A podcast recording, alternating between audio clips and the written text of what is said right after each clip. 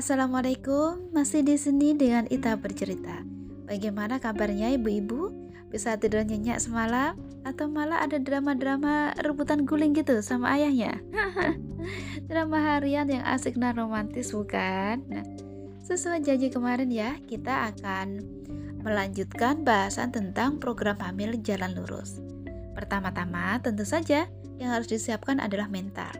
Sekaligus menggali seberapa penting sih kehadiran buah hati. Jangan sampai sudah pontang-panting, eh begitu jebrot lahiran, ada sedikit aja rasa penyesalan.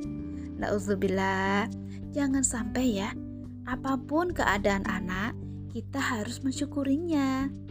Baiklah, persoalan jodoh, kelahiran, rezeki, dan kematian, semua itu merupakan sesuatu yang di luar kekuasaan manusia. Pure kuasanya Allah.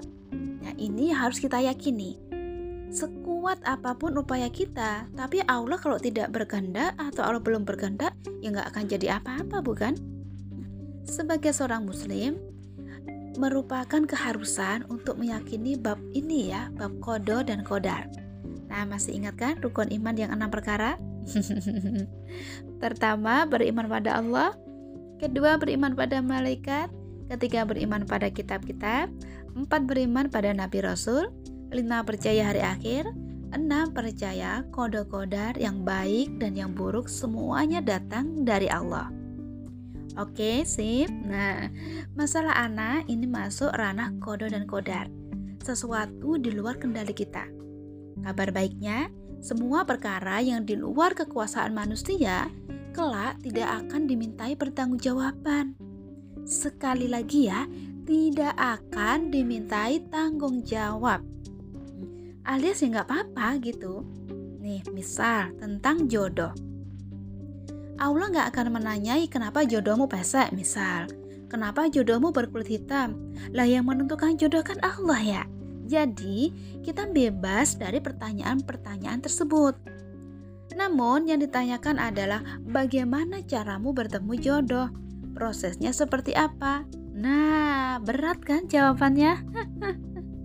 Nah, perkara anak juga demikian.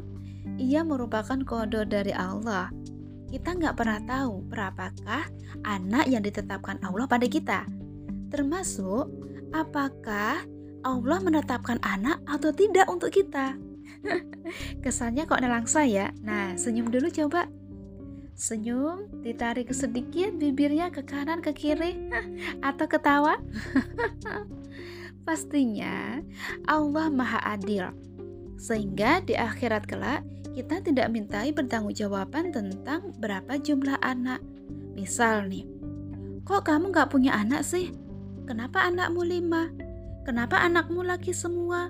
Gak ya, gak akan ada pertanyaan seperti itu. Jadi, untuk apa sebenarnya kengebetan kita ini pengen punya momongan? Yang bisa jawab ya diri kita sendiri. Tanyalah pada hatimu, Hai hati, niat kamu apa sih? Ih, malah mewek. Udah, udah, maaf ya. Kita mewek barengan aja. Masya Allah. Hmm. Jangan sampai ya keinginan hadirnya momongan ini sebatas untuk melabelkan diri sebagai wanita sempurna. Kalau belum mengandung, uh, belum lahiran, dikata nggak sempurna wanitanya Bah, emang ngaruh di sisi Allah? Kagak. Allah berfirman yang artinya, Sesungguhnya orang yang paling mulia di antara kamu di sisi Allah ialah orang yang paling takwa di antara kamu. Sesungguhnya Allah Maha mengetahui lagi Maha mengenal. Ya, Quran surat Al-Hujurat ayat 13.